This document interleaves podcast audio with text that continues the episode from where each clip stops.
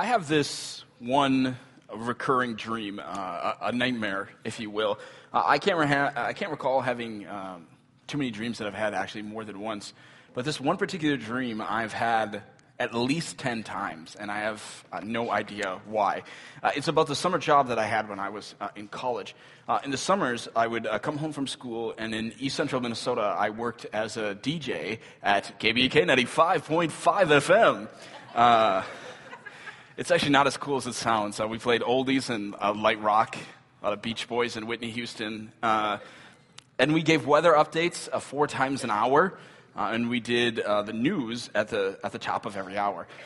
And even if my shift, and usually I would work the evening shift, so I, I, my shift was like 6 p.m. to 11 p.m., even if it started at 6, I had to be there like 20 to 30 minutes early to print off all of the news reports and begin uh, practicing. And I have to set up, you know, the news sound effects and all that uh, sort of thing. Well, in my dream, I'm sitting in the DJ chair. I'm watching the clock right above the computer just tick down the final seconds to the top of the hour, where at the top of the hour I was always supposed to say KBK 95.5 FM, Mora, Cambridge, Milaca, Princeton, Braham, and you. With the latest in international, national, state, and local news, I'm David Soren. And, uh, which, if we had a recording of that, oh, that would be just embarrassing. Anyway, uh, so I, am supposed to say, I'm supposed to say, you know, start the news, and I, I finish and I say, and you, and in my dream I blank out, and I realized, oh, I didn't get there early. I didn't print off any of the news reports. I have nothing in front of me. It's time to talk, and it's just dead air. And I'm completely unprepared, and I wake up.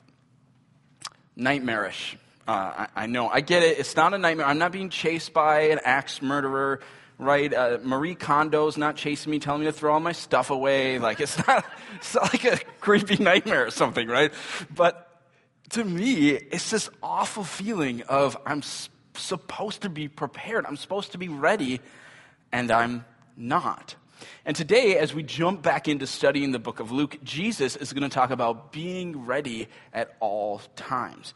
Now, I know a ton of you are new uh, from this fall, uh, but one of the things about our church is we spend about half of every year just going verse by verse through a particular book of the Bible. Uh, and we are in the midst of, usually it takes us about a year to do that, depending on the book, but we are in the midst of a three year journey uh, through the book of Luke. We started back in March of 2018, and now we're at chapter 12 of Luke, which is uh, halfway through the book. There's 24 uh, chapters if you don't like math. Okay. Uh, when we last left off at the end of summer, we were in the middle of this sort of extended discourse where Jesus teaches on some really, really heavy topics. Uh, and today won't be very different. Uh, if you think, if you've never read the Bible, if you think Jesus only really talks about puppies, flowers, and forgiveness all the time, I challenge you to actually read the Bible for yourself. Uh, people have so many misconceptions about Jesus Christ. One of the best things you can do is take a Bible and just begin reading it. Read this book in the Bible. Read the book of Luke for yourself. Investigate who God really is. In fact, if you don't have a Bible, you just take the one under your chair with you today and start reading this book. Speaking of the Bibles under your chair, will you grab it? Uh, we're going to be on page 846 today, uh, or you can use the uh, Renovation Church app. Uh, just tap a Bible and weekly verses. Especially when we go verse by verse through a book like this, it's really helpful to have the Word of God in front of you in some sort of capacity. Um, just for recollection's sake, since I know it's been a while since we've been in Luke, uh, we just came out of two sections in Luke chapter 12 where Jesus told us uh, one, not to be greedy, and two, not to worry. In other words, we're not really supposed to let our minds be so fixated on the things of this world, but we're supposed to focus our minds on the heavenly things, on the things of the next world. And he's going to point our eyes to that again. So we are in Luke 12, and we are now in uh, verse 35, as we ended at verse 34, now back at the end of the summer. Okay, here's what Jesus says He says, Be dressed, ready for service, and keep your lamps burning like servants waiting for their master to return from a wedding banquet, so that when he comes and knocks, they can immediately open the door for him. It will be good for those servants whose master finds them watching when he comes. Truly, I tell you, he will dress himself to serve, will have them recline at the table, and will come and wait on them. It will be good for those servants whose master finds them ready even if he comes in the middle of the night or toward daybreak. But understand this if the owner of the house had known at what hour the thief was coming, he would not have let his house be broken into. You also must be ready because the Son of Man, that's Jesus, will come at an hour when you do not expect him. All right, let's pause there for a second.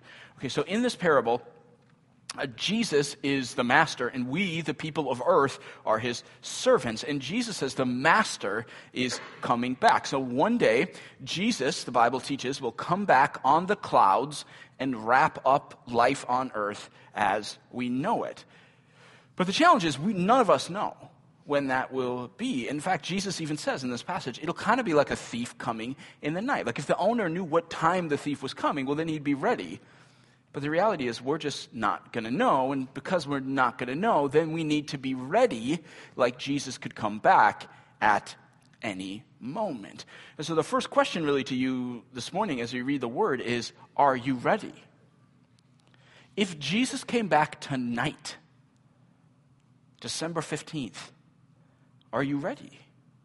If Jesus came back on Friday night this week, are you ready? And, and if he came back, what would he find you doing? Would it be God honoring?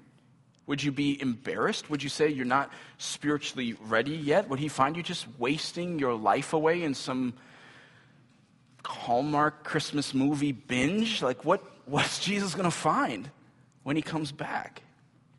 I like the imagery of verse 36. If you have it in front of you, glance at that again. He says that when the master returns, we should be like servants waiting by the door. So just sort of looking out. Is he here yet? Is he here? Up oh, here, open the door. Just immediately able, he says, to open the door. They're ready. But I think this is challenging, right? Because it's hard to be ready. Because intellectually, you can say, okay, well, it's already been 2,000 years. So what's to say that it's not another 2,000 years? Okay, Jesus knows that we're going to think this, and this is exactly why he says in verse 38. So look at verse 38 in front of you. He says that you need to be ready even if the master doesn't come back until the middle of the night. In fact, he even says, even if it's almost daybreak. So that's like when the people of the world are going, oh, he's never coming back. Should still be ready. We need to be awake, spiritually ready for the master to come home. Listen, even if all of America begins to fall asleep spiritually, as true disciples of Jesus, we need to be ready. Because none of us know how much time that we really have. I read an article uh, just the other day, actually, about a guy in Chicago who, after this thaw from a major snowstorm they had, he had this. You ever have this at your house? Like it wasn't just an icicle, but they had like a thick sheet of ice hanging off the edge of his house. And he thought to himself, okay, that's not good because my car is parked right under that sheet of ice. And he writes this in the article. He said, I saw this, I was well aware, but even so, I did nothing.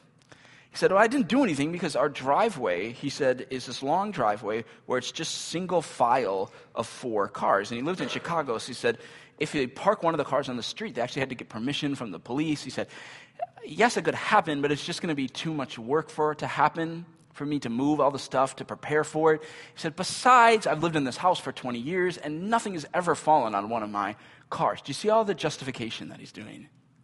All the rationalization. Yes, it could happen, but let me give you A, B, and C why it's not going to happen.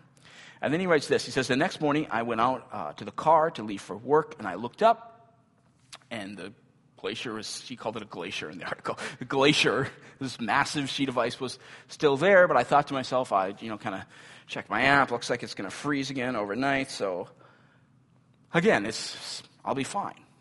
On the third day, he wakes up. He notices that the temperature is warming up a little bit, and he looks at all the cars and he looks at his watch and goes, Oh man, if I move all of these cars just to move the one that's in front, that's going to take me five to 10 minutes. I'm going to be late for this meeting at work. Oh, it's just too much work. And so he goes. He goes off to work. Well, his wife comes out a couple of minutes later. She looks up. You know, you can see it's kind of the, the moisture dripping off it as it's warming up. And she thinks, oh, I got to I gotta move these cars. And then to her mind, she thinks they were hosting a party later that night. She thinks, yeah, there's so much stuff I got to do inside to get my house ready. So she goes back inside. Well, three minutes later, she hears a crash. She runs outside, and that sheet of ice fell off her house and went right through the windshield of her car. And I appreciate that story because when you, when you think about it, it's a perfect illustration of all the things that we know to be true, yet we just can't seem to get ourselves to act on.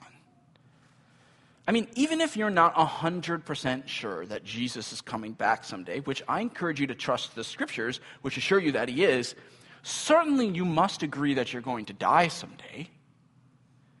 In fact, let's do a poll, okay? We're going to do a show of hands. Even if you don't like raising your hand in a crowd, just play along, okay? How many of you believe that you are going to die someday? Okay, raise your hand if you believe. Okay, now keep your hands up if you agree that you don't know when that day will be.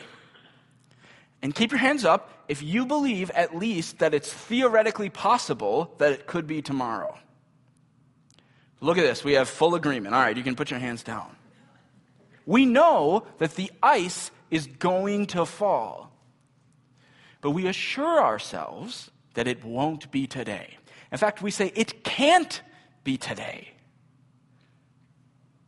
And then we say, and besides, you know, if I kind of prepared for that, that would just take a lot of work. I mean, there's a lot of people I got to talk to. I got to get right with the Lord. I got to, I just, that's just a lot of work. And so what we do as humans is we just sort of kick the can a little farther down the road and we say, tomorrow, tomorrow, I'll get right with the Lord again. Some of you have been saying tomorrow for five years or 10 years, but you never do anything.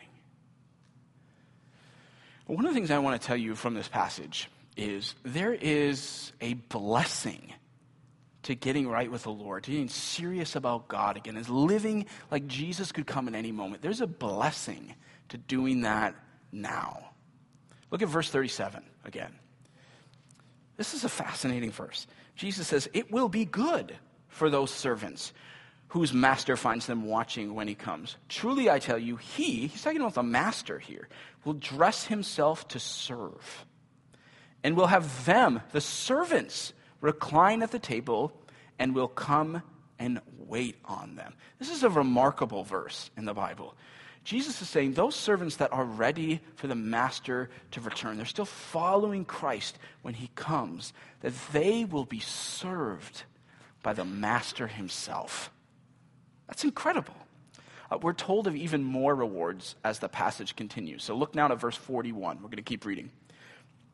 Peter, is one of the disciples, asked, Lord, are you telling this parable to us or to everyone?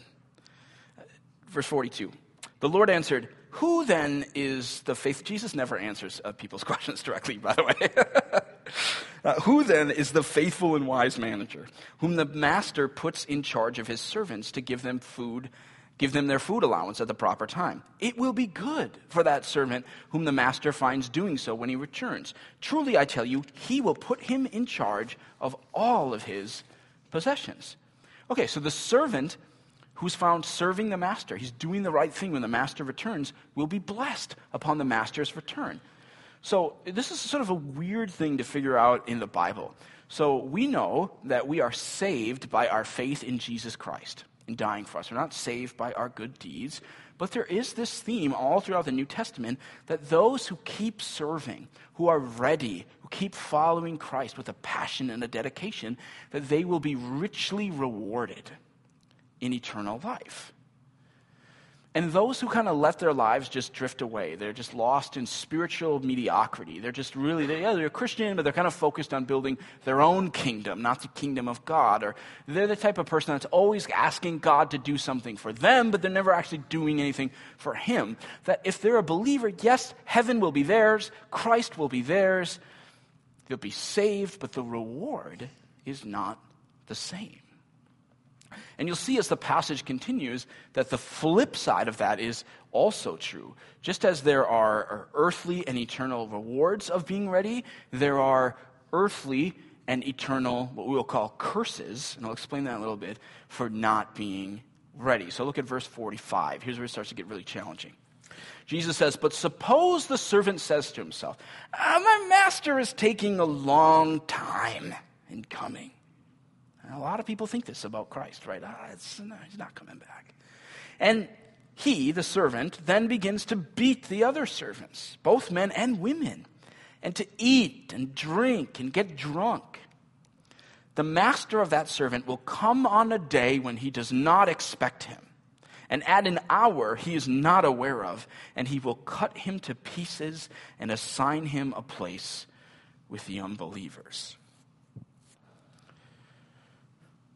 So we saw in verse 42, this servant, he was supposed to be taking care of the other servants. He's supposed to be distributing the food, looking out for their welfare, serving other people. That's our role here on earth. God has put us here as servants to love him and to love our neighbor as ourselves. And yet this servant, he does no such thing, right? Instead, he eats all the food. He just drowns himself in sin and excess. He gets drunk.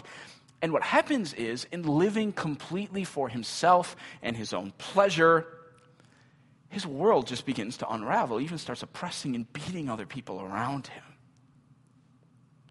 I actually think this verse is a lot deeper than many people think it is. Because there's a great parallel here to the human condition when people come to the wrong conclusions about Christ. Like when people think that Jesus is either A, a long time in coming, or B, they don't think that he's even real, or C, they somehow think that Jesus was just going to be forced to forgive all of their injustices no matter what they do. When people live like that, what happens is you begin to live for yourself. Or as Paul once oh so brilliantly put it to Timothy, he said this in 2 Timothy. He said, For the time will come when people will not put up with sound doctrine, instead, to suit their own desires. They will gather around them a great number of teachers to say what their itching ears want to hear. And let me tell you, culture after culture after culture in history has unraveled under this very pattern.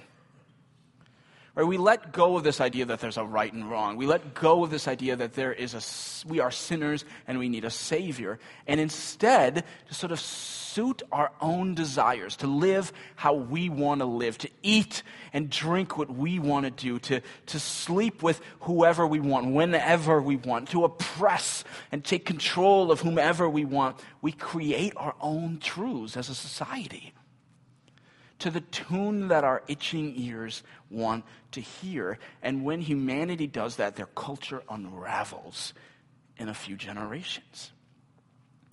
Here's the basic sense of this whole passage it's this when you live as if Jesus could come back at any moment, blessings actually will come into your life both here on earth and in the next life. But when you live as if Jesus is a long way off or he's not coming at all, we don't get blessings, we actually get curses. If you read the Old Testament, it speaks in this sort of language, Deuteronomy especially, the blessings and the curses of following the law and moral will of God. When you're not following God's ways and instead you're choosing sin, what happens is, you see this in Galatians, where you reap what you sow. And what you, when you sow sin and selfishness into your life, you will reap havoc and destruction. That's the curse of not following in God's ways. So just think this through. Look at the difference as we compare this. If a Christian is actually living like Jesus could come back at any moment, I mean, what if you live the next 30 days of your life like Jesus could come back at the end of the hour? I mean, what would your life look like? I mean, you would be constantly thinking about other people. You think, oh, I, still, I got to call my mom. I got to make this right. I got to make this amend at work. I got to tell this person that I love them. I, I need to tell this person about Jesus. Your, your heart would just be thinking about others. When you live as if Jesus comes back at any moment, you're loving and serving other people. And you know what? When you do that, there is a tremendous blessing in your life for that. But if a person lives like there's no second coming of Christ, what happens is instead of looking upward at Jesus, you start looking downward into yourself. And we just want more and more sin. You're not living for eternity, you're living for right now. Right? This is YOLO. You only live once. And so I might as well just bring as much sin and pleasure into my life as I can. And if you do that, your life just begins to unravel. This is why the Bible talks actually a decent amount in the New Testament about the second coming of Christ. Not only because it's going to happen, because it's actually imperative that you put your mind on that often, because that's how you live in the blessing and not the curse. And Christians in the room, listen to me. If you interpret this passage wrongly, eh, this, this passage can actually be quite uh, dismaying to you. Because some of you, you've maybe read this passage right now, and you've been thinking this like the last 15 minutes. You've been thinking, oh man. Like, I'm glad Jesus didn't come back yesterday because, like, last night I was just screaming at my. That just would have been super embarrassing. Like, hey, Jesus, I'm sorry, right? I'm glad Jesus didn't come back yesterday because yesterday was the day that I went back to the bottle. I'm glad Jesus didn't come back yesterday because, honestly, the last six months I've just been wasting my life away again. And so there's a temptation as a Christian to read this passage and go, all right, all right, okay. Jesus could come back at any time, and so I better, I better, uh, I better get good again.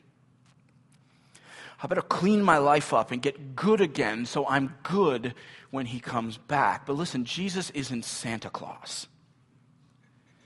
Right? This is an elf on a shelf. If Jesus comes back tomorrow,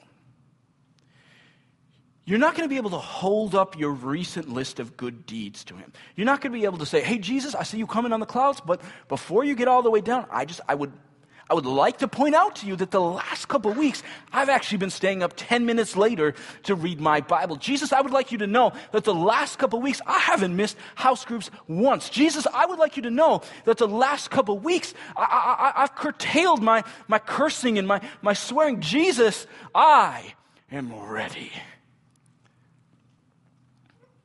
Listen, when Jesus comes back, your good deeds will not save you from God's holy wrath and justice.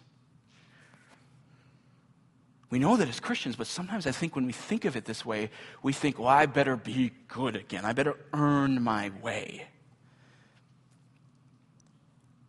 It doesn't work like that. The only thing that will save you from God's judgment is the blood of Christ.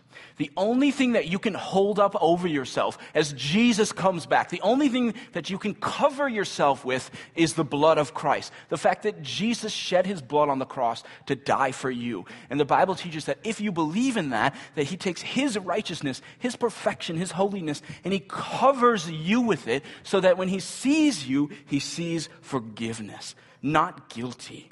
That's the only thing you can cover your life with. And so when you think about him coming back, don't go, oh, I better get good again. That's not the gospel. That's not Christianity. And so, yeah, he's going to come back.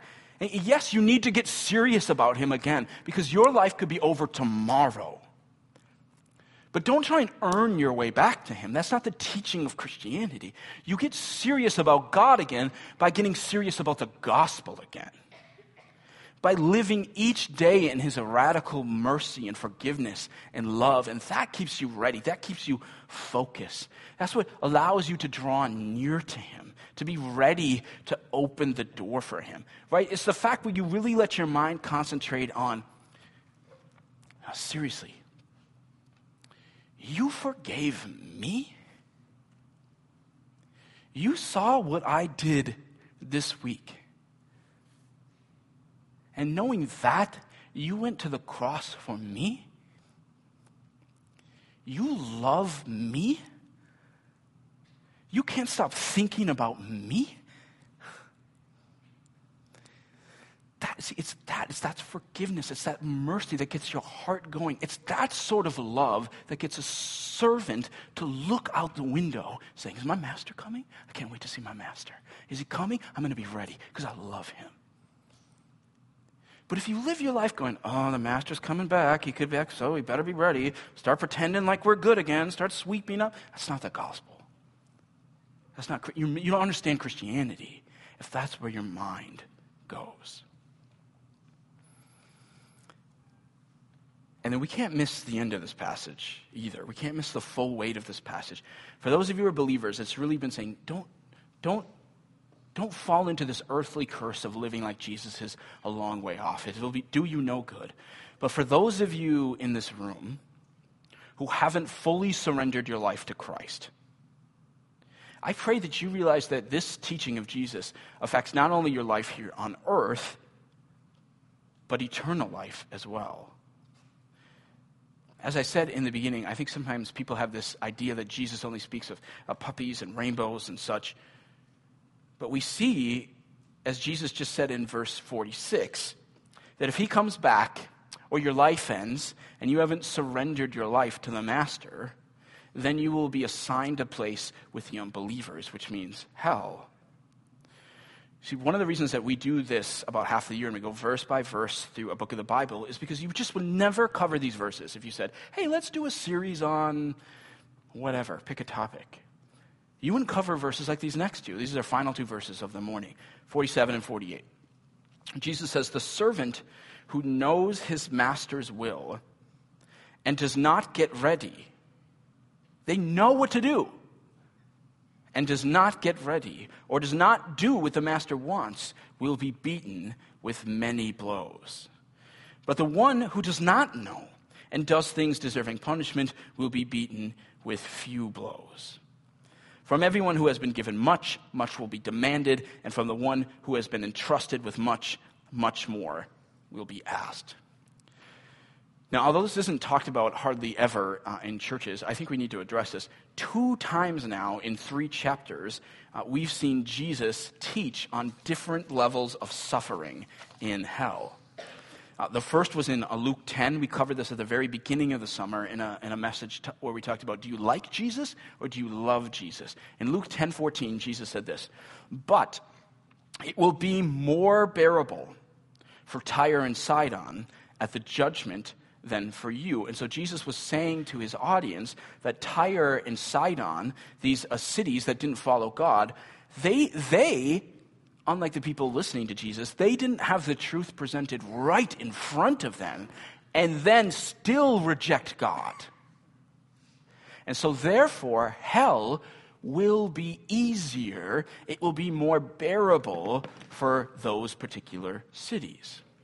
And now we're told again just two chapters later in chapter 12, that the servant who knows what he's supposed to do and doesn't do it, that when punishment comes, he will be beaten with many blows. Now, I don't mean to scare you, but I mean to scare you. He's talking about people like Americans,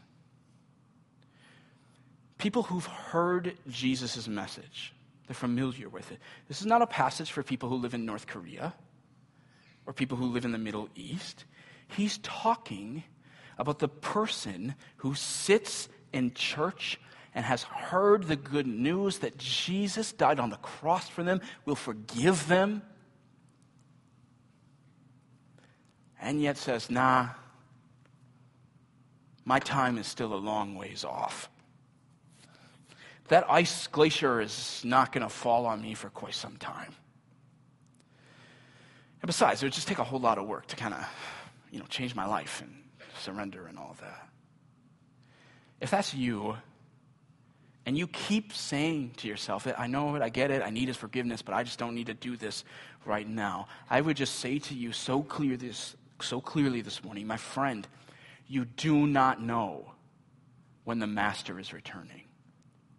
You do not know when your time is up. You don't know. Like I said when I talked about my dream at the beginning, there is no worse feeling than the time coming and you're not ready. So be ready. If you need to surrender your life to Jesus Christ, you need to accept his forgiveness, then do it. Don't put it off another day because you don't know if you have another day. He died on the cross for your sins in your place. He can forgive you if you accept it. And it doesn't matter how long you've been running. It doesn't matter how long you've been putting it off, how many mistakes you've made along the way. And you don't even have to make it all up by being good because you'd never even be able to. But you can make it up by believing that Jesus Christ died in your place and becoming his followers. And so if that's you, you know you just need to surrender. You know you need to be forgiven. You know you need to go to heaven. What I want you to do is before you go to sleep tonight, Don't let your head hit the pillow. I want you to just get by right next to your bed, get on your knees, and just say to the Lord, say, God, I just accept you into my life. I surrender to you. I believe you died on the cross for me, and I want to become your follower. And he will come into your life, and he will forgive you because it's never too late. There's a blessing when we realize that Jesus could come at any moment. Let me pray.